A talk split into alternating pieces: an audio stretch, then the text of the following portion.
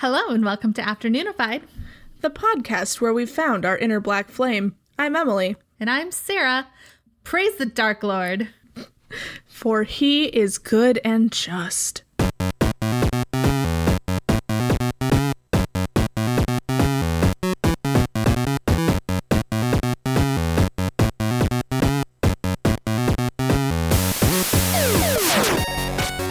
Was that uh, 50s cartoon enough for you? Yeah, it was. It needed a tinge more racism. Ah, yeah, because that was the 50s and the 60s and 70s and the 80s and the. I mean, as someone who has recently watched Dumbo, the 40s were pretty bad. It's almost like most of human history has been bad. Yeah, I But mean, I'm starting to pick up on I'd like to think that we're kind of getting somewhere on that right now. fingers crossed. Fingers crossed. Um, yeah, this is the first episode we've recorded since the revolution. Welcome. uh, Big news, they canceled Cops, the show. I think the memo may have gotten lost in translation a little bit. Uh, well, in Minneapolis, they actually did cancel the cops. Congratulations. You're welcome. Yeah. Well, we'll see. They gotta. There's got to be some follow through happening. If you see a lot that like they had voted on it, and at least as of we're recording this, there has not been an official vote. It's just that a majority of the city council has declared that they're going to cancel cops. Um, and it's enough to override any possible veto of that. But So, we'll yeah, see. fingers crossed. We're going to talk about another subject where law enforcement has continued to fail us. Actually, very timely. Uh, yeah, it was very hard to do research for this. And Not not, because- just be angry all the time. Oh, God. Just a constant low level, like jaw grinding. Honestly, there's a reason we've been putting this off, and it's because it's such a big topic and it's so maddening. It's mid season finale level Yeah. topic. So we're talking about the Satanic Panic, but not just the Satanic Panic, because there is some historical context that goes with sa- the Satanic Panic or the good SP. Which is what we rely on you on for, of course. Yeah, I, I feel like I got the less anger. No, I didn't. No, I didn't get the less anger inducing half of this. It's pretty equal. Strap in, folks. It's going to be an episode. Okay, anyway, so let's let's do our sources at the top because we both did research for this and there's a lot of crossover. Yeah. So, two of the big ones um, there's an article from Slate about the last victims of satanic ritual abuse panic, um, and then an article in Vox about the history of satanic panic. Both very good, both very comprehensive. Um, I also um, dug into an article from Pacific Standard Magazine, and then uh, there's a Satanic Panic podcast the CBC did this year that's top notch. I Nice. also relied on that. Um, so I used the Slate and the Vox articles as well. I also used an article from the Oregonian um, titled "How the Satanic Panic Shaped the '80s in Oregon, Sparking Repressed Memory Claims and Murder." Oh boy. Uh, and then a lot of Encyclopedia Britannica, History.com, and some Wikipedia. Um, also, the last podcast series on satanic ritual abuse, Excellent. which is one of their earlier episodes. I would just like to give everyone that disclaimer before they go listen to it. It's a little more rowdy than their uh, more recent stuff. Or It's kind of like watching a Disney film made before 1995.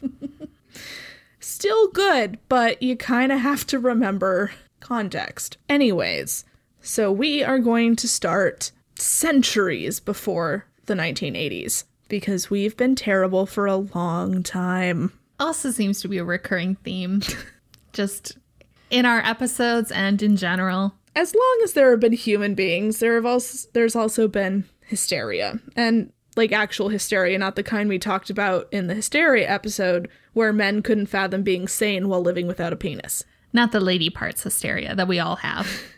Uh, this kind of hysteria is actually referred to as moral panic, and it has done some damage. just just a little bit.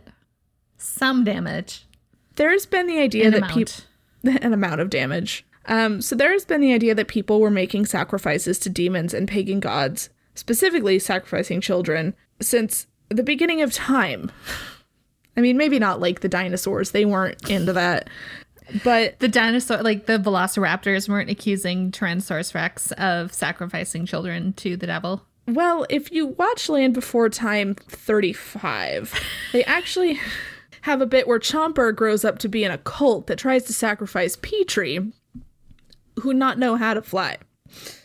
Anyway, let me read you a excerpt from Leviticus chapter 20. Oh, oh no, Emily. No. I always worry when you read the Bible. I feel like we're going to get struck by lightning. The Lord said to Moses, Tell the Israelites, anyone, whether an Israelite or an alien residing in Israel, who gives offspring to Moloch, a Canaanite god associated with child sacrifice, uh, shall be put to death. The people of the land shall stone that person. I myself will turn against and cut off that individual from among from among the people. For in the giving of offspring to Moloch, my sanctuary was defiled and my holy name was profaned. If the people of the land condone the giving of offspring to Moloch by failing to put the wrongdoer to death, I myself will turn against that individual and his or her family, and I will cut off from their people both the wrongdoer and all who follow this person by prostituting themselves with Moloch. Doesn't this seem timely if you read between the lines a little bit? A little bit. All Canaanites are bastards. Where was I? All right. Should We're anyone quoting the Bible. should anyone turn to ghosts and spirits and prostitute oneself with them, I will turn against that person and cut such a one off from among the people. oh, this Sanctify is why yourself. we're cursed. Sanctify yourselves then, and be holy, for I, the Lord, your God, am holy. Keep in mind that two chapters earlier, the Lord spent a really long time outlining the various people you're not allowed to have sex with, so the whole vibe of this book of the Bible is kind of a mixed bag. I was going to say Leviticus is the don't do it like chapter of the Bible, right? Yeah, there's a whole thing on like don't sleep with your wife's sister and your husband's Don't Brother, eat shellfish. Don't, don't yeah. wear mixed fabrics. It's like there's Hmm. My general takeaway of this book of the Bible is that it was just guidelines for not dying in that specific time period. yeah, I can see it. And there's some wild shit in there. Oh yeah. Anyways, my point is that the satanic panic is not a new concept. No. So this is something that humans have always kind of had lurking around in their brains. Um, this kind of tendency towards hysteria and panic has come out with great force a couple of times throughout history. So when we get so before we get to the actual satanic panic, let's go over those historical occurrences. Um, so we can see how we got to the point where people were being arrested for flying children to secret Satan bunkers. that sounds like something I just made up. It's not. It's not. So the panic repeated many elements from historical moral panics and conspiracy theories, uh, such as the blood libel against the Jewish people. Oh yeah, that bullshit. That sounded weird how I phrased it. The, the Jews. So blood libel, also called blood accusation, um, are the superstitious accusations that Jews ritually sacrifice chil- Christian children at Passover to obtain blood for unleavened bread. Now, if you recall our baking episode, blood is not one of the main ingredients used in baking. No, I can't imagine that would uh work well at all. Maybe I guess if you used it in place of like eggs, but you'd have to be really quick about it because as soon as it starts to congeal, it's not gonna. Yeah, I mean, blood sausage is a thing, but like, But not in baking. It in wouldn't- sausage making. yeah, it wouldn't. And there's also blood pudding, which is technically a custard, which, whatever. They didn't do it. It's not real. And spoiler alert, a lot of this is not real. Uh, it first emerged in medieval Europe in the 12th century and popped up a couple of other times late on in Eastern and Central Europe. Uh, so the situation came to a head after about the year 1000 as Christian society began a process of reorganization that contributed to the mar- marginalization of uh, Jews and other groups. So you have your like Romani peoples and the, you know, non-white Any of the others. yeah. Non white Christians. Non white non Christians? Anyway, in 1906, Knights of the First Crusade unleashed a wave of anti Semitic violence in France. 1906? 1096. I was like, wow, we just jumped ahead in time. Way, yeah. the, the Crusades bit didn't give you pause. Uh, so in 1906, Knights of the First Crusade unleashed a wave of anti Semitic violence in France and the Holy Roman Empire. Unf- unfounded accusations against Jews regarding things like ritual murder and host desecration began to spread. In 1144, an English boy, William of Norwich, was found brutally murdered with strange wounds to his head, arms, and torso. His uncle, a priest, blamed local Jews. I mean, that all tracks. Um, and if you remember correctly, one of the first groups of people to be blamed for the Jack the Ripper murders were Jews, so it kind of kept going. So this priest blamed local Jews, and a rumor spread that Jews crucified a Christian child every year at Passover. I mean, it sounds so stupid now, but like, Yeah. it also, like, no, it just completely tracks with everything I know about history. In 1255, an investigation into the death of another boy, Hugh of Lincoln, sparked an sparked anti-Semitic feelings that resulted in the execution of 19 English Jews. Jesus. The story of Little Saint Hugh soon became part of popular literature and song, and some considered the boy a martyr. Of course they would. These rumors popped up again and again for a few, like for several more years, as an excuse to persecute Jews, though I'm pretty sure it eventually died down. I mean, in that they're not like openly being accused of Murder. Murder for Satan. Yeah. Believe in the same God. I just want to point that out. I mean, so do Muslims, and Yeah. here we are. Unsurprisingly, the Spanish Inquisition was also partially the result of Christians believing the Jews were doing shit that they were not doing. In the late 15th century, King Ferdinand II and Queen Isabella of Spain believed corruption in the Spanish Catholic Church was caused by Jews who, to survive centuries of anti Semitism, converted to Christianity. Our institutions are just usually corrupt because power and, you know, Well, you would think. It's just how it works. Uh, known as conversos, they were viewed with suspicion by old, powerful Christian families. I love that, like, even if they try to convert and try to assimilate and try to do what they're supposed, air Yeah. quotes around supposed to do, they're still like, it's not good enough. It's never good enough because they're still the Jews. Uh, conversos were blamed for a plague and accused of poisoning people's water and abducting Christian boys. Which, Christians, the Jews are not the threat against your boys that you should be worried about. Look inside yourself. Again, I see a pattern of projection that mm, Yep. Ferdinand and Isabella, who I think are the ones that sent Columbus to try to find India, if I'm not mistaken. that sounds right. Mm-hmm. So they were responsible for just a lot of really bad shit. Thanks a lot, guys. Thanks. Uh, so they feared that even trusted conversos were secretly practicing their old religion. The royal couple was also afraid of angering Christian subjects who demanded a harder line against conversos.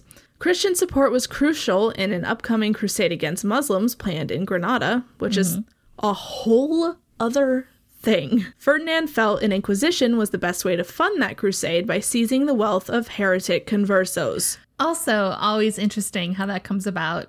Where Yeah, I think we had an occurrence of that in the early 40s. Just somewhere around there. yeah. It's just it's weird how like profitable racism can be. Hmm. Hmm. So a more recent example is McCarthyism in the 50s, when the threat wasn't so much the devil but communism, who some mm. might argue is the devil. I mean, if you ask my dad, Advances made by the Soviet Union following World War II, coupled with the victory in 1949 of the Chinese Communist Party in establishing the People's Republic of China, and the apparent inability of the United States to prevent the spread of communism, were among factors causing fear of communist infiltrate- infiltration in the United States. In 1950, a elected official from Wisconsin, a garbage McCar- state for garbage people. Joseph McCarthy, who had been elected to the U.S. Senate in 1946, made a speech in Wheeling, West Virginia, in which he stated that the U.S. was engaged in, quote, a battle between communistic atheism and Christianity, unquote, and declared that there had that he had a large a list of a large number of communists working in the State Department, a number that he gave at various times as 205, 81, and 57. Sure. For the next two years, he was constantly in the spotlight, investigating various various government departments and questioning innumerable witnesses about their suspected communist affiliations. Although he failed to make plausible case against anyone, his accusations drove some persons out of their jobs and brought popular condemnation to others. Good old fashioned witch hunt without the uh, hanging. Yeah, I mean, witch hunts are also a example, but you know, we've talked about them before. They're kind of a given. That's, yeah, a whole. I mean, all of this is a subject on its own. Sorry, Sadie just sent me what looks like a picture of a show she's watching that has Ben Feldman in it. I need to find out what show this is. Oh, my sweet boy. Man, it's been a long time since we've name dropped Ben Feldman. Oh, he was in an episode of the Mindy Project. Ah, I need to tell her that I'm mentioning this on the episode.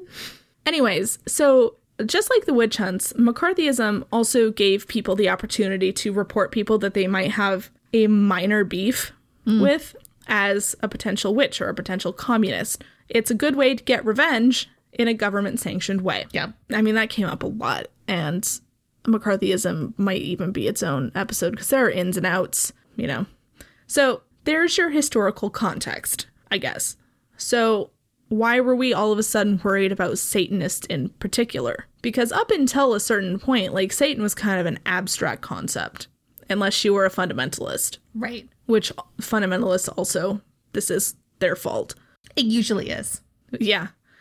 So while it's not related, sorry, it's not not related to the rise in cult activity that occurred in the 60s and 70s, which it's it's it's weird. Um so like up until, you know, the 60s and the 70s, we had kind of rigid religious structures and then people started to rebel in the 60s and 70s and then a result of that rebellion came the 80s and the 90s when people were more strict and you know they were rebelling against their parents who were hippies in the 60s and 70s Right. so there was a rise in cult activity in the 60s and 70s um, the people's temple or jonestown and specifically the manson family uh, perpetrated the idea of evil cults kidnapping and brainwashing vulnerable young people into a life of spitting in the face of god and committing terrible crimes Which I mean, it obviously it did happen, but probably not as widespread as like I would love to see statistics on like how people how many people were actually in a cult in the 70s Yeah, I mean, relative to like the population. And there's a difference between a cult and a commune, but like your parents who grew up in the 30s aren't going to understand that. No. So, in reality, Jim Jones took most of his teaching from Christianity, and Manson's instructions to his followers was to make the murders they committed look, quote, witchy and like the Black Panthers may had committed it in order to cover up other crimes. Because he accidentally, well, no, he thought he murdered a mescaline dealer. Right. And then he was panicking about it because there was a news story, and please correct me if I'm wrong. I don't remember this exactly. Um, there was a news story about a Black Panther that had been, that had been killed, and uh, Manson thought that, that was the guy that he had killed because he's fucking Charles Manson and he's a insane little gremlin of a man.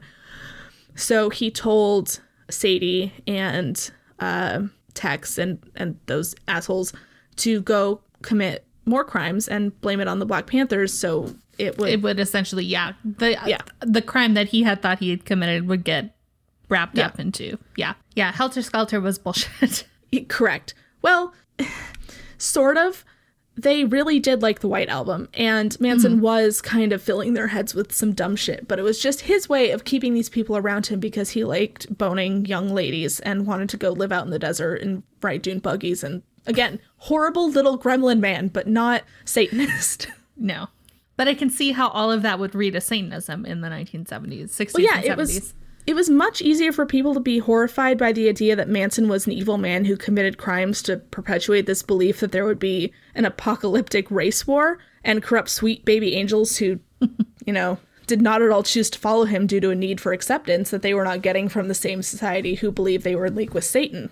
It was easier for them to to think that than to think that you know, their dumb kids ran off with this crazy man and Yeah, because dumb kids do dumb kid shit. And Exactly.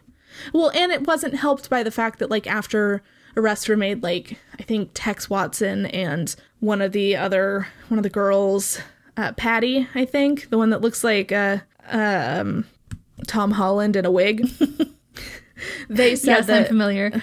yeah, they said that Manson had corrupted them and all of that shit. It's not true. It's not true.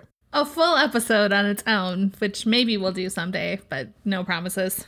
Yeah. Um, this is also Richard Ramirez's fault. Right. like more This asshole. immediately. Yeah. You know, it was on account of how he actually believed that he was doing the work of the Dark Lord when he murdered 14 people in their homes. Um, he made some of them invoke the name of Satan as he raped and killed them. We forgot to put a trigger warning at the beginning of this episode, Sarah. Oh, uh, I have a trigger warning for like my half, but Um, all right, before we go any further, Uh, yeah, so really gonna try our best not to go into unnecessary detail, but this topic, as like we're starting to move into now with the ritual abuse stuff, it does get into the sexual abuse of children. So if that's a trigger for you, please just turn the podcast off. That would be my best recommendation, honestly. Yeah, and hey, you learned about McCarthyism, so it's not a complete loss.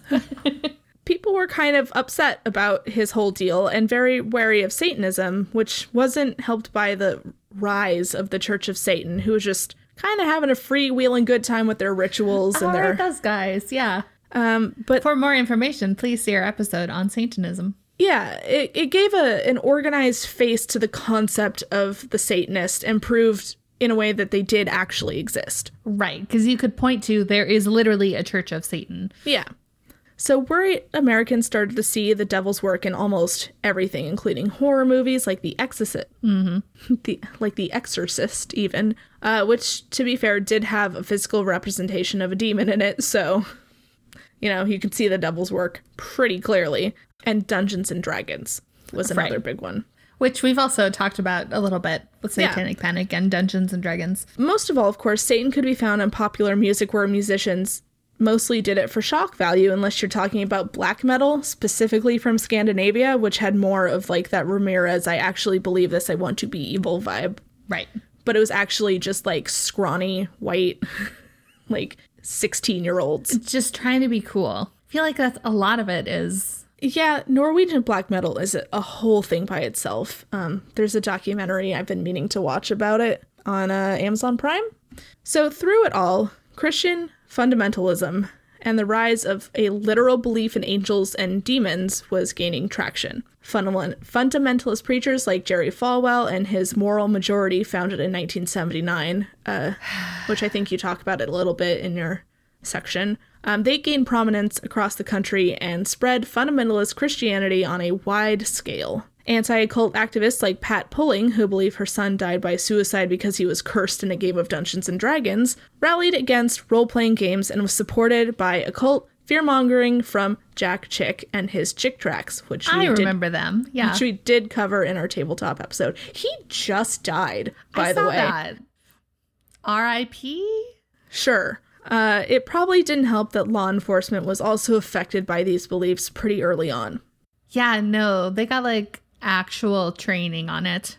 I think I'd talk about that too, but Well, I actually have some local examples do tell. uh, from that Oregonian uh, ep- uh, episode article.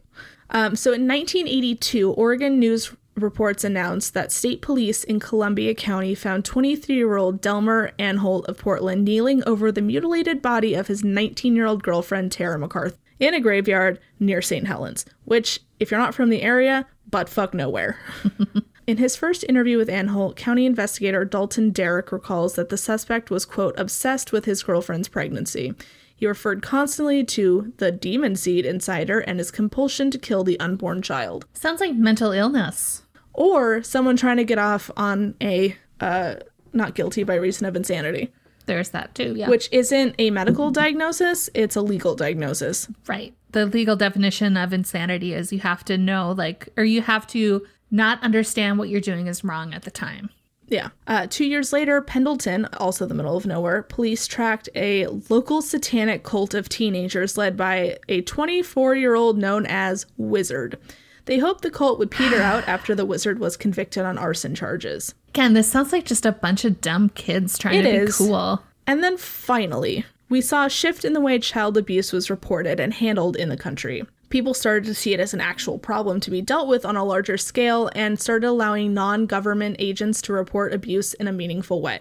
So, therapists, teachers, all of that. Because it used to be you had to file a police report and all of that, and then investigations would begin. But now, you know, a social worker can do it. And like even before like child abuse has always been a thing, but like the way we treated it as like something to like not just well that's that family's business and how they are choosing to raise their children like oh no this is actually detrimental to the children and maybe we should intervene.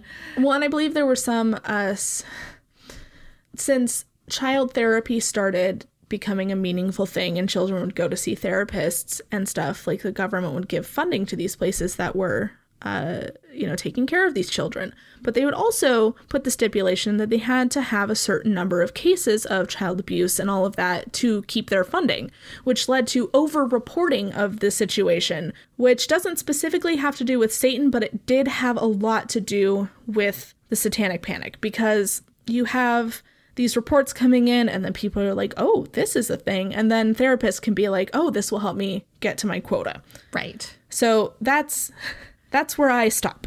Yeah, and we'll get into a little more. There's a very specific example I can think of in my notes on therapists and oh boy.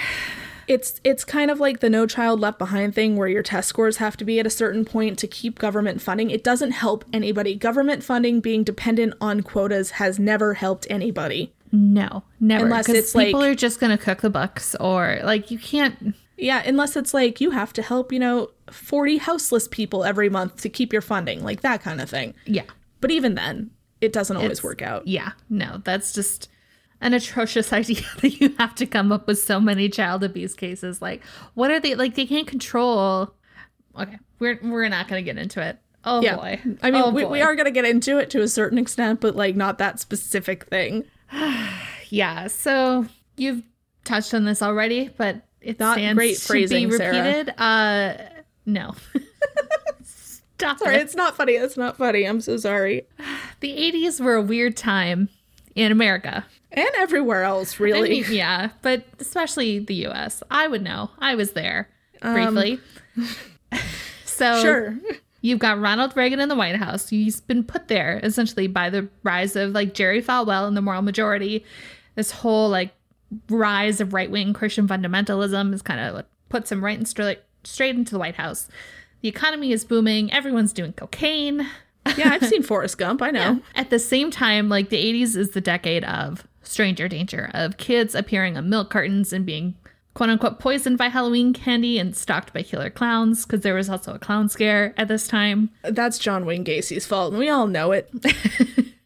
So, into the middle of all of this drops this sensational book entitled Michelle Remembers, and that's published in 1980. So, Michelle Remembers, I can already hear you getting angry, and I I, understand. I've been mad for a very long time. Michelle Remembers was written by a woman named Michelle Smith and her psychiatrist Lawrence Pazder, uh, who she would later marry. And this is just the first red flag. Pazder had been treating Smith for depression following a miscarriage and suggested that she undergo regression hypnosis. Just, mm. just to get it out of the way, regression hypnosis is almost certainly bunk, and most self-respecting psychiatrists will tell you this. But the idea is that by putting the patient into a hypnotic state, you can get them to regress back into childhood and by doing so, recover traumatic memories that they may have repressed. the whole concept of recovered memories is kind of a, a fraught topic Yeah. because you get shit like this, but then you also get shit like they had in The Keepers, where those priests were almost definitely doing something. Oh, yeah. Just bad news all around.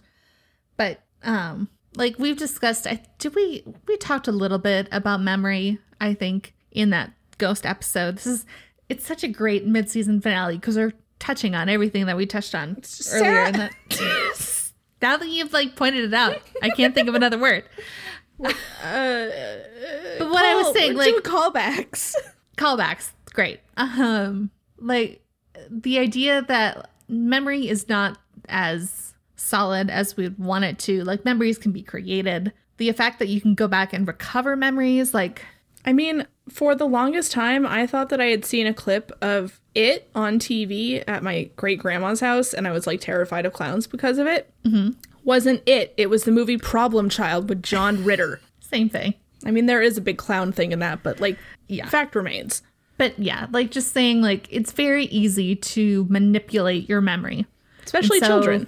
Yeah, especially children. So recover memory is not great. But anyway, while undergoing this therapy, and just in case it's not obvious from the tone of my voice, I'm using very generous scare quotes around the word therapy. Um, Michelle recovered horrific memories of years of abuse she had suffered at a group um, at the hands of her mother in a satanic cult known as the Church of Satan, a group Pazder alleged was actually centuries older than that of Anton LaVey's. So, not that Church of Satan, a different Church of Satan, a real Church of Satan. Oh, well. So Smith claimed not only that she had been sexually abused, but that she had been imprisoned in cages with live snakes, uh, forced to watch as cult members slaughtered live kittens, witnessed human and infant sacrifices, and was later rubbed with the blood and body parts of said sacrifices. Uh, and that she was forced to take part in various rituals, including an 81 day rite to summon Satan himself, which must have been a barn burner. I mean, if you do it the the uh, Jack Parsons way. Also, where are they getting the infants? This is a question that comes up later. Where do all the babies come from that they are sacrificing? Well, also reminded me Never of made that, clear. that bit in The Conjuring where they were talking about the fictional witch that's supposed to be haunting the house. It's like, It- she's like a descendant of the Salem witch trials, which that line makes me angry every time because the it wasn't real. none of it's real, Sarah. I'm sorry, but the Warrens were full of shit. I mean, I know this. I love The Conjuring as a fictional film. But the Warrens are frauds. And I say this as someone who deeply loves the Warrens. Well, My biggest loves, fear that is that Lorraine strong. Warren, like, I know Lorraine Warren would hate me, and I've had to live with that. So, dis- despite Smith's wild claims, like this is a good one, like her physical scars had been healed by Jesus, the Virgin Mary, and the Archangel Michael. and people believed her.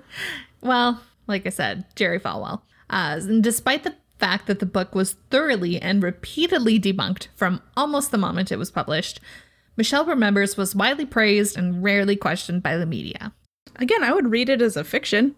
Yeah, I mean, it sounds like a creepy story, but trying to pass it off as real kind of ruins the. I'm not going to say the fun of it. The thrill.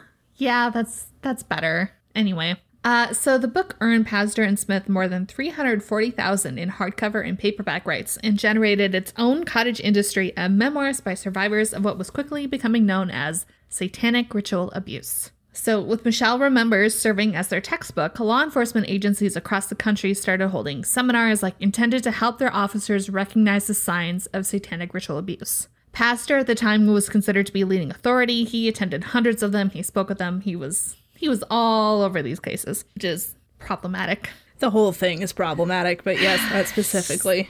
bad from beginning to end. So, not long after Smith's memoirs had been published, social workers in Bakersfield, California were in the middle of reading the book as part of their training. See, it's been broken for a, yeah, a long time. They were reading the book as part of their training when two girls came forward claiming they had been molested as part of a clandestine occult sex ring. so their stories weren't all that different from Smith's. They said they'd been hung from hooks in their family's living room where they were forced to drink blood and watched, again, babies being sacrificed. Uh, the allegations spiraled from there, In between 84 and 86, the investigation would send at least 26 people to jail despite no corroborating physical evidence ever being found.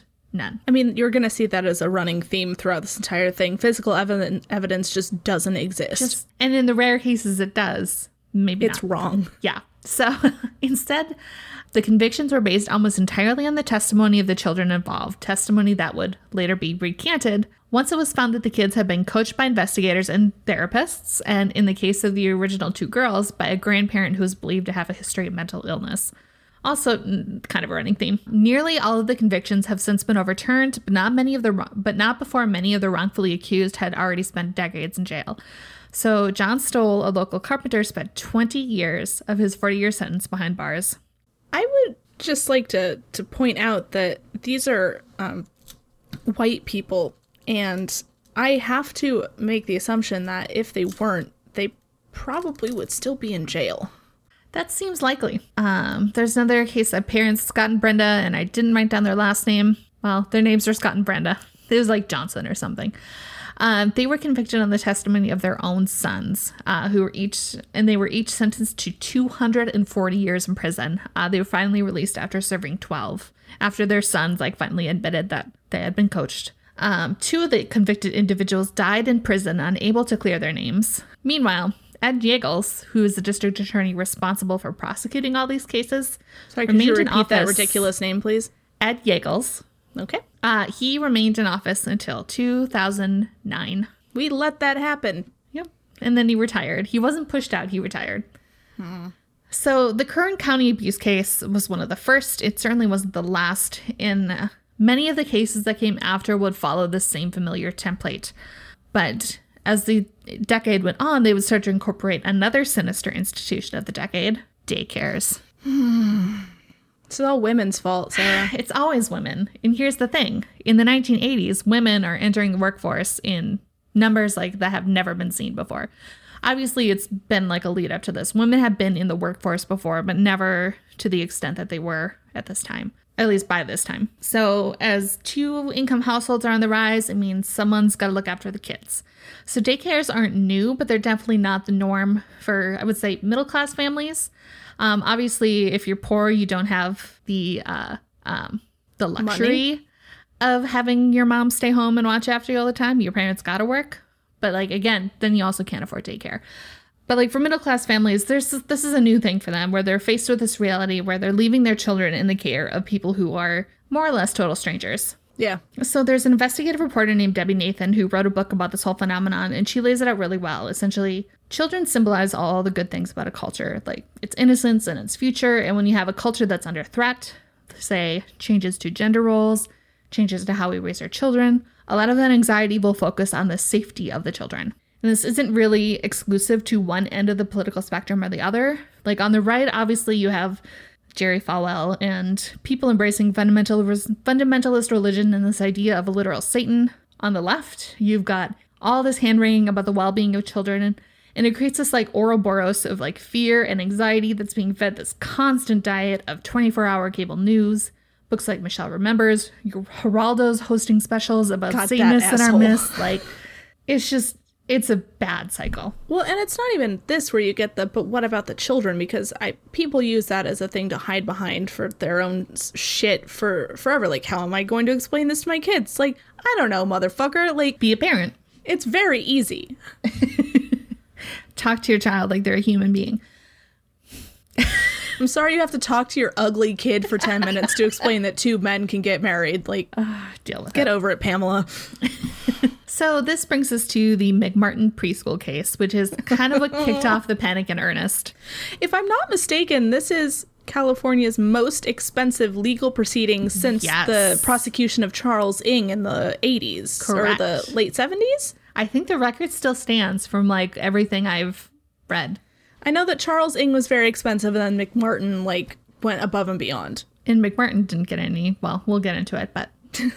Uh, so this started in 1983, and it started, as so many of these cases did, with a single accusation of child abuse. Uh, in this case, a woman reported to police that her two year old son had been sexually abused by her estranged husband and his father, Ray Buckey. So that is an element that I wasn't aware of before this. I did not know that it was her ex-husband. Yeah. Which I is, thought that she was just uh, cuckoo bananas before, like just you know on her own. yeah, it adds an interesting wrinkle to the whole story. It adds an air of suspicion, if you will. A little bit. Uh, so he was a teacher at the McMartin preschool, and he was the son of its administrator, Peggy McMartin Buckey. So as the police started to look into this accusation, oh God, like I just I cringe thinking about it. They sent a form letter to about 200 parents of children that had attended the McMartin school. and that's where they went wrong. Yeah, bad idea. Informing them about the accusation and asking them to question their children about possible abuse. And this, in almost every case, is where things start to go off the rails because now you've planted this idea in the heads of hundreds of very anxious mothers and fathers, understandably, can't be expected to conduct an objective interview of their preschool children. They don't know what they're doing. They're afraid. The kids Even don't get it. strangers can't interview children like objectively. So, as part of their investigation, the, pro- the police brought in this nonprofit group known as the Children's Institute to conduct interviews and examinations of nearly 400 children that had attended the daycare. This is all done under the direction under the direction of a woman named Kee MacFarlane. I hate this bitch so much. McFarlane advertised herself as a psychotherapist, but she was in fact unlicensed and had no psychological or medical training. Her highest academic credential was a welding certificate. Which is useful, just maybe not here. I mean, honestly, maybe stick to welding. I'm sure you get paid more. like that sounds like a very good high in demand job. and you put less innocent people in prison. Generally speaking. So, in the course of the interviews, McFarland and her two equally unqualified assistants determined that 359 of the 400 children interviewed had been abused. I'm just picturing her assistants as those two guys from Insidious who are like constantly eating hot pockets and like taking pictures. Yeah, that sounds that's the vibe. Except they were more effective. The accusations made by the children in the course of these interviews range from highly disturbing to ridiculously outlandish that Ray and Peggy had sacrificed a baby, that they had orgies at car washes, because that's where all the best orgies are held. yeah, if you're in an 80s bikini movie. Uh, they allegedly could turn into witches and fly, according to the children's. Um, this is my favorite. Sometimes they would flush children down toilets into secret rooms where they would be abused. And if this sounds like made up childish nonsense to you, you would be right. I want to believe that the people like handling this were doing the whole like people make up alien abductions to cover like trauma that they suffered, like that kind of thing. But I don't get the vibe that that's how they were taking it. I feel like they were taking it very much at f- face value. Very, m- I like feel like something like flushing down the toilets. I feel like they probably didn't take it literally. Like they probably thought there was like some childish, yeah, or some sort of chil- children's imagination blocking what had really happened, but like that didn't make them question any of it. Like, uh, well, you know what I'm saying? I don't know how to explain that really Yeah, I mean, succinctly, but like, I'm sure they didn't literally think the children had been flushed down toilets, but they believed the story behind it. Know? yeah. Yeah. Anyway, the investigators did take the ac- accusation seriously, which you generally want them to do, but we'll get into that later. Um, when several children reported that, Mc- that the McMartin owners used secret underground tunnels to transport them to the site of their satanic rituals, police began to excavate under the school. Uh, it did turn up some evidence of old buildings and some debris, but like nothing resembling usable tunnels was found, or like chambers of secrets. None of that. so No snakes here. None of it. So, despite the lack of any corroborating evidence, Peggy McMartin Buckey, her son Raymond, the child's father, um, her daughter Peggy Ann, because I love when mothers name their children the same name, Sometimes it's cute, sometimes it's Mormon. uh, and also the owner's mother, Vir- Virginia McMartin. They got an old lady in on. Oh, Christ. Uh, they were eventually charged with 135 counts of molesting 14 children in 1986.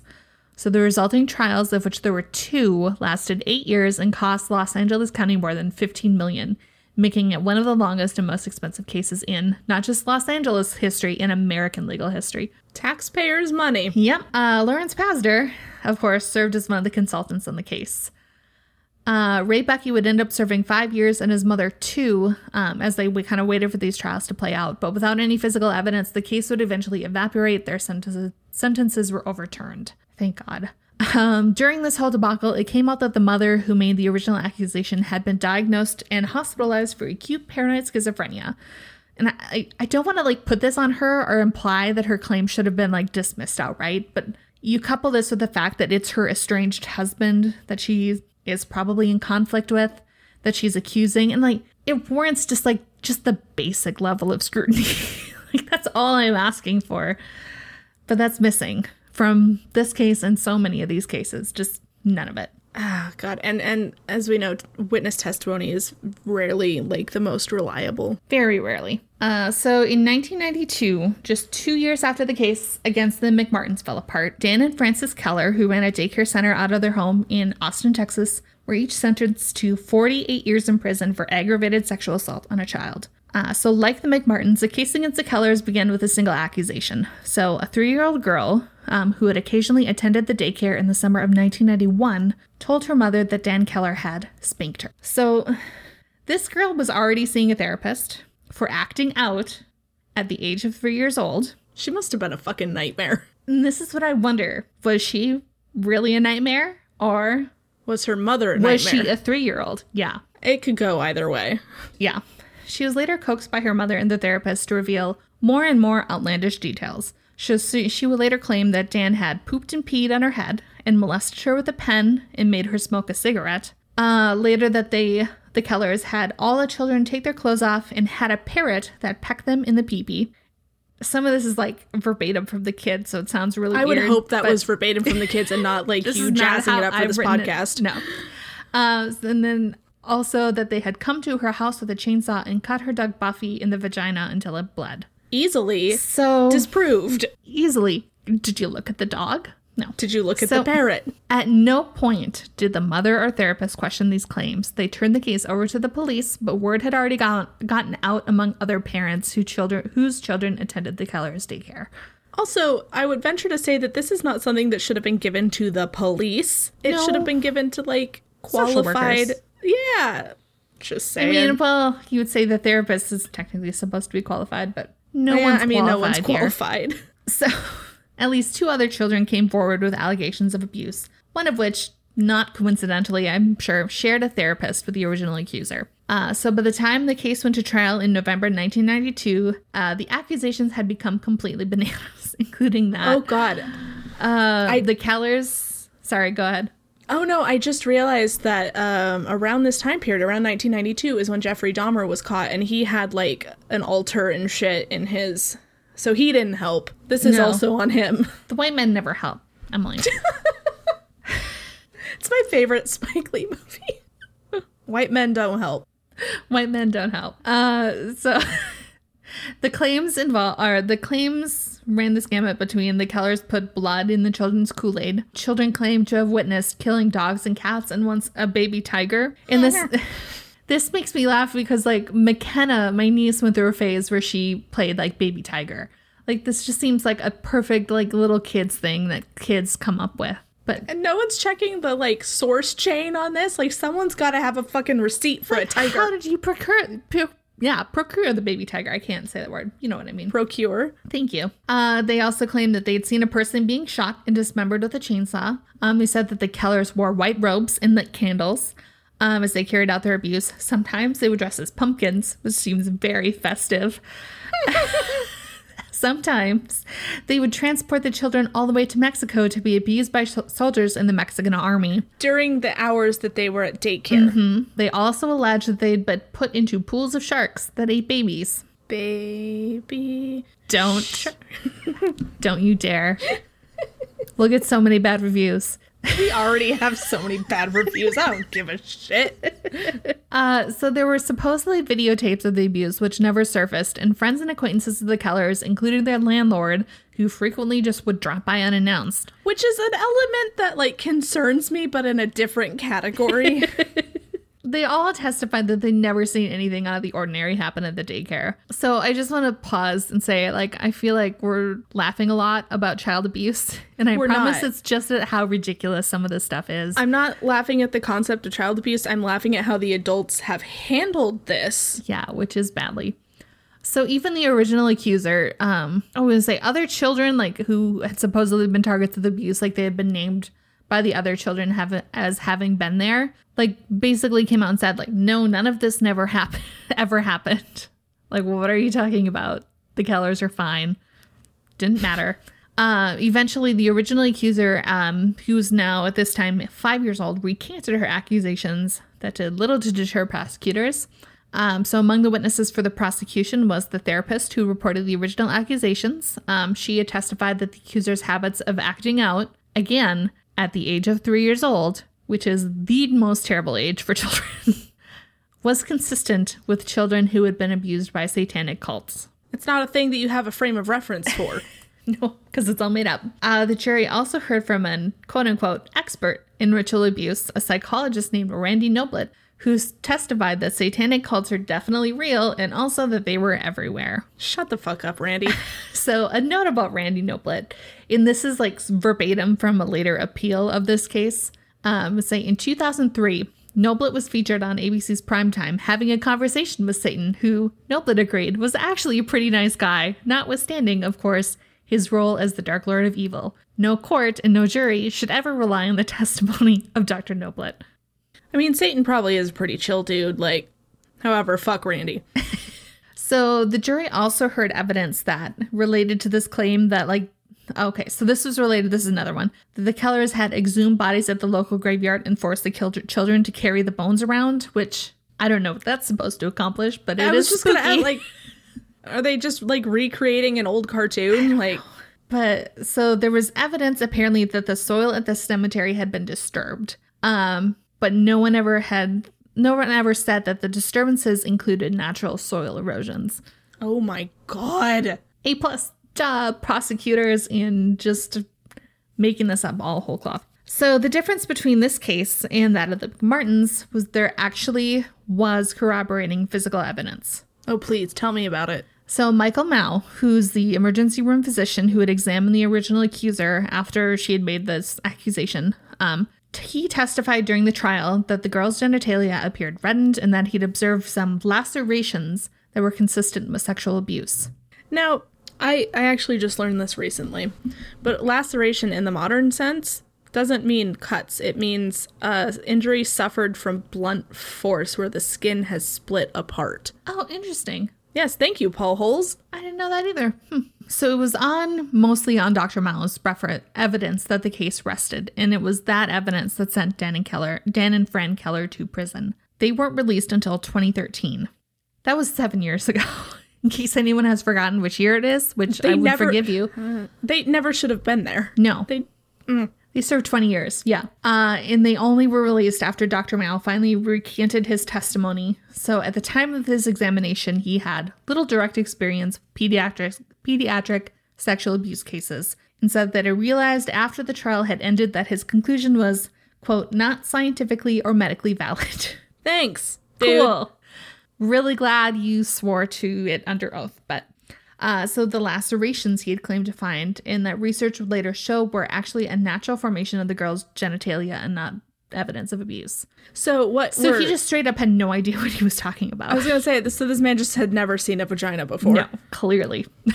makes sense. So, uh, so dubious medical claims aside, there's obviously tons of other red flags that should have cast doubt on these cases to begin with. So, like the testimony of the children, especially, seems completely fucking bonkers to us today. But you have to look at it in the greater t- context of the 80s and 90s, as we talked about when like, there are similar cases all over the news, and Michelle Smith was going on Oprah to plug her book. Like this was considered real. Um, even as late as like 1994, a Redbook magazine survey found that a full 70% of Americans believe satanic ritual abuse was real, um, despite the fact that both the FBI and the National Center on Child Abuse and Neglect had both put out reports debunking this in the early 90s. I mean, but no one's going to read those. That's not going to make the news. So, at the root of a lot of this is the idea that when children tell you they're being abused, you should believe them.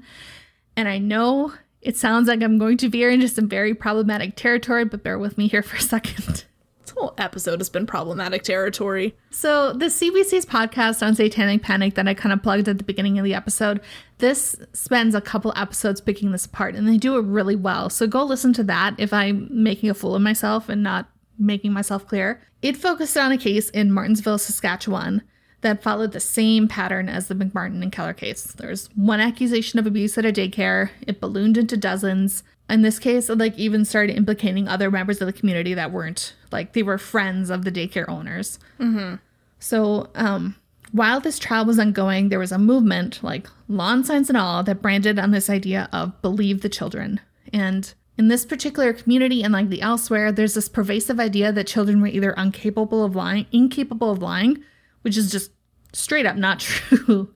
I've been a child. I can testify. Yeah. It is. like two year olds know how to lie. Like they don't do it well, but They also might not do it purposefully, but at the very least they would like think that the abuse was they were reporting was so horrific and so disturbing that it was past the point of an overactive imagination that children couldn't come up, come up with these terrible things unless on their own unless they'd actually experienced them oh, believe me, children come up with some pretty fucked up shit. children so a couple of weeks ago i'm sorry to call out my six-year-old niece but She Derek- doesn't listen. Derek sent me a sent me and Ryan a picture that she had drawn of like a murder victim. Like there was a guy standing over another guy, and like the one of the guy and the was lying down, like and was clearly a pool of blood, and the guy was standing over him with a knife. Do you He's still like, have "Should this I be photo worried?" so we can put it on the Instagram? Like, is that I'm not gonna call her out that badly. she doesn't have a social media presence? But it's like he's like, should I be worried? I'm like, no, like, and he was telling her she was drawing. Or he told me he she was drawing Pennywise in the tractor a couple of days before, and I was like, kids see one thing on TV and they like focus on it. Yeah. You know, like you get like you see one accidental like trailer for the movie It. She was telling me last time I was home about a movie trailer she had seen with sharks, and she was obsessed with this movie trailer. Like I'm sure she saw a commercial on TV and just hyper focused on this She idea probably just of saw the trailer for the Meg, and like you don't Yeah. forget that. No, that makes a big impression on you as a kid, and like, Since Statham makes a big impression on all of us, but specifically six year olds. and you wouldn't think about it, but the kids pick up on so much more than we give them credit for. Like they listen. I mean, there are entire time. Reddit threads dedicated to creepy shit that kids have said off the cuff. Yeah. And those are great. Those are my favorite to read. But yeah, so like the idea that children couldn't come up with this, like, of course they could. It's it's right up there with believing that the pyramids had to be aliens because ancient people couldn't have figured Right, it out. God Like, forbid. Life finds a way. And so this idea, the problem with this idea of believe the children is that the belief ends up being the end of the line when it needs to be the starting point. And when we talk about believing victims of abuse, it's not taking everything they say at face value, especially when they're children and three years old and just who even knows. But it's about taking their accusations seriously enough to put in the work and do the investigation, find the corroborating evidence to back up their claims, and build a case you can take to court. And sometimes there isn't evidence. No, it's never that simple. Especially in cases of rape and sexual abuse, physical evidence isn't already avail- isn't always available, or it's been lost by the time the crime was reported. But with many of these satanic ritual abuse cases, there's so much corroborating evidence that should be there, but it isn't. Like where are the underground tunnels beneath the McMartin preschool, or all the babies that were rit- supposedly ritually sacrificed. Or the paper trail for the tigers because I know they weren't fucking buying them from Joe Exotic. Where are they getting the tigers? What are they doing the, with the remains? Why is no one reporting their babies missing? and did Carole Baskin's murder her husband? I don't get any of these references, Emily. I have a peripheral knowledge of Joe Exotic and Carole Baskin, but I have not watched Tiger King, and I will not watch Tiger King. I think sometimes, like in the in the Martensville case, like they were talking about children getting shot in like the arm, in the leg, and like these injuries aren't. You can go look. You can tell if someone's been shot or not. How do the kids not come home with like a giant gaping wound that no one notices? Like this is what I'm talking about. Saying like there should be physical evidence, but there it's not there. Yeah, if your three year old rolls up after preschool and is like, I got shot in the arm today, like it's pretty easy to tell if that actually happened. And a lot of times this is written off simply because the specter of satanic cults looms so large. Like it's never just a couple isolated cases. It's supposed to be this whole network of devil worshipping cultists, many of which are in positions of influence, like supposedly powerful enough to bury the evidence and make the bodies disappear. Like you'll see this. We know all of the people abusing children in giant rings across the United States are Christians. Like, come on. And so, yeah, and like with the Kellers, like no one questioned how they could transport the children all the way to Mexico, which is a seven hour round trip, not including whatever time you would need to allow for the abuse, and still have them back by the time their parents pick them up in the afternoon. Let's see.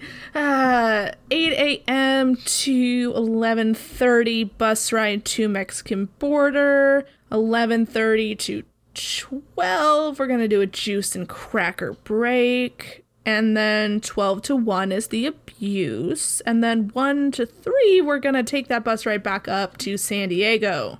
Hmm. Yeah, that's what I'm talking about. Got to make sure the kids have juice and crackers before the abuse otherwise they get too fussy. Yeah, and remember, like their landlord could have dropped by and said, "Weird that like Dan and Fran uh, And all of the children the twelve children under their care seem to not be here. I they must have gone to the park. like, what the fuck?" So, the real fault at the center of this idea of believing the children is the fact that many of the investigators didn't. So there are transcripts and videos of some of these interviews that were conducted in these cases, and very often what occurred is that the child starts off the interview denying that any abuse took place. The questioner can't get them to confirm anything, or the various they answer like very neutrally. So, like in the Keller case, like one of the kids was asked like what happened at the daycare, and they'll get stories like Danny fell asleep in the toy room, like something totally innocuous. Yeah. But the problem is you've got parents and therapists who already who are already convinced that this abuse has taken place. So they continue to press the child. They ask leading questions until they get the answer they're looking for. So like we've talked about how suggestible kids are. It doesn't mean they're stupid. Like if the therapist keeps asking them the same question over and over, they're going to get the message that they didn't give the right answer. And they're going to follow wherever the question is, questioner is leading them. And it's like, it's that kind of dynamic that leads to some of the totally weird accusations. Like, they're feeding into each other. Well, I just like why would they want that to be true so badly? But I mean, it might be like when you I think it's less that they want it to be true and more like they're convinced at this point that it already has. So they just they want the child to confirm it. Well, I mean, it, like in some cases, is it maybe like their kid is being shitty and they're looking for a reason to like pin on it? Other than admitting that their child is shitty. I mean, I think with the case of the the three year old girl that was the original accuser of the Kellers, like I think that's very possible. Where her mother is, she's three years old and quote acting out, so her mother has taken her to a therapist. That definitely feels like a situation where she is trying to find a reason for that because it isn't just that your child's a nightmare or like there's got to be something wrong with them when. I I don't know the girl. I don't know her medical history, but I would almost imagine that her mother was just overly just cuckoo banana yeah. pants. and that sounds very dismissive to say. But like if you're worried about your 3-year-old child acting out, like that's what 3-year-olds do. I don't know. Yeah, even if it's an extensive amount, like they might just be a particularly rambunctious child. Yeah. So, All I don't know. The kids then as they start to like quote admit to the abuse they're rewarded like the interview will start interviewer starts praising them for being brave like we're so proud of you for telling the truth and that just gives the kid incentive to keep telling them more and making up these crazy stories yeah in the in the McMartin case, since it was such a high profile thing, like they rewarded these kids with like visits from like fucking Mr. T and yeah. I think the cast of Punky Brewster. so then, like, they did that, and then other kids saw them. It's like, oh shit! If I do this, then like, do I get to meet Mister right. T? Yeah, you. They're like five, six years old. They don't have conscious consciousness yet. Like, no, they don't get those until they're like twenty four. Kids are little psychopaths, monsters. they have no empathy. They have not learned it yet. What's really particularly egregious about all of this is that it seems perfectly likely that Maybe not in any of the cases we have covered, but in some of these cases, there may have been real instances of child abuse at the center of them. But because you go after them with this overzealous and coercive interview techniques, like that taints any testimony you're going to get. At this point, you start, the kid's going to start internalizing the interrogation they're getting to the point where you're planting false memories in their head. And once that happens, like you can't, there's no way of knowing what the truth is. There's no dis- distinguishing what's actually real and what was coerced. And like, talk about how traumatizing that is for the kid to be convinced that this stuff happened to you. Yeah, like even if you weren't molested, like you still believe that you were because your insane mother and some therapist like convinced you that you right. were. Like that is going to have the same kind of mental trauma. There are countless others cases of tan- alleged satanic ritual abuse at daycares from this period. At least one of those convicted a, man, a man, man named Frank Fuster, whose 1985 case also arrested on coercive interviews and recovered memories from his wife, um, is still in prison. Um, but the ni- cool. by the 1990s, cases started to taper off, or at least like fly under the radar. Defense teams started raising accusations of satanic ritual abuse as a way to like cast doubt on charges. So prosecutors kind of changed their tactics. They didn't really air that in court, and they like started using terms like multi-victim, multi-perpetrator, like stuff like that to make it seem a little more innocuous. This fear of like satanic murders and everything like it it, it still hasn't completely no. cleared itself um because and you watch forensic files episodes from the early 2000s and they're still talking about dungeons and dragons like it's some weird like cult. that and the west memphis 3 like that righted entirely on a police officer like believing Thinking kids were weird. Exactly. It was just some fucking goth kid and he didn't do anything except be a weird goth kid. There are still some groups today that believe that satanic cults are still participating in ritual abuse, including the always charming Randy Noblitt, who testified also at the Keller's trial. Um, Fuck that guy. I hate him. Is the last note I have. He is still a licensed therapist and even published a book on ritual abuse as recently as 2015. He's just going for it. This is what happens when you don't tell a white guy that they suck. well, you get Randy. I mean, you can try, but I don't think they're going to be receptive to it. You have to start early on. You have to start breaking them down really early on. All right, well, that's a satanic panic. I don't. God. People are so stupid. I can't wait to I I can't wait to look back on like this past decade and figure out what our satanic panic was. I I feel it's going to be a lot of like immigrants, but I I need Billy Joel to to do an updated. We didn't start the fire like two years from now, just to see how that goes. I think you could write an entire We Didn't Start the Fire about the last six months. Because in some cases we did. All right. Well, I mean, it's nice that we are leaving these these people with uh this over our uh summer break. Yeah, have fun being mad for four to six weeks. I don't remember exactly when we come back. We come back on. we'll be back in August. yeah, that sounds right. Um yeah, we're going to we're to take a little break. We're going to enjoy our our summer inside. I think I saw a tweet somewhere like, this is the summer that America sits inside and thinks about what it's done. yeah, this is the we got a D on our report card summer. Boy. Oh God. Um. I mean, I guess I use the time you're not listening to us to to listen to some other podcasts, get some diversity in your feed. Yeah, we um if you go to our Instagram, we still have the story up um about um amplifying black voices and having the uh, podcasts by black hosts in our Instagram stories. So go look those up. Those are all very good. I'm trying to think about what else we've subjected people to over the. Oh, I guess there was the Denver airport episode. If you fly to Denver and want to talk to us about it, no. Oh my God, I was watching Space Force this weekend, which is an amazing show, incidentally. Um, highly recommend. But there was a character who was talking about the Denver airport and how there were all these conspiracies, and like I wanted to rip my eyes out. Were, were there any new ones or had we all covered them all? Uh, we covered them all. Hi. Um, but yeah, definitely watch Space Force. That is some good shit. I'm not just saying this because of an undying love for Ben Schwartz. People named Ben in general. Yeah, it, it seems to be your type. Just the name Ben. Uncle Ben, uh, Ben Carson. These are all good. Ben Big fan of the rice. It's the only other Ben I could think of, other than Gentle Ben, which I think was a gorilla. A bear. A bear. I know this because of a joke on The Simpsons, which is where I get all my cultural references. It's like pre As me do most people your Yeah. age.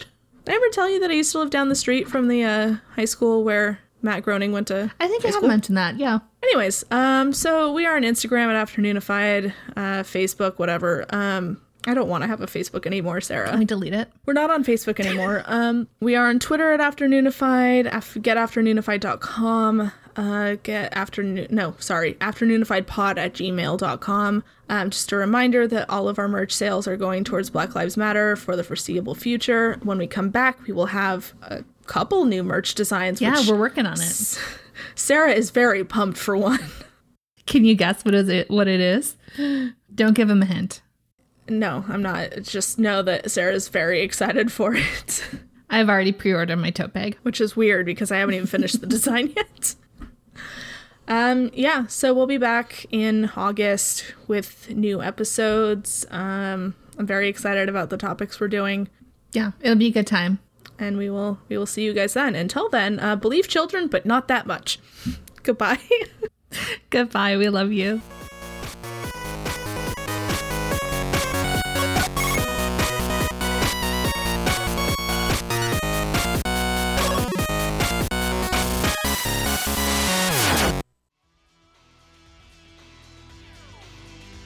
I'm gonna need you all to roll plus charm to do the ad. That's a five. I got a 10. Eight. All right, Travis. Buddy can manage to get out the name of the show, but not much else. Monster Pod! Sadie, Jimmy is going to be able to get out the premise, but you didn't roll high enough for any spoilers. Monster Pod is a real play Monster of the Week podcast where four government employed idiots try to save the world. Sarah, Thomason rolled high enough to finish the ad. Releases every other Friday here on So Below Media. For more podcasts like the one you just listened to, go to SoBelowMedia.com. This, this is as above, so below.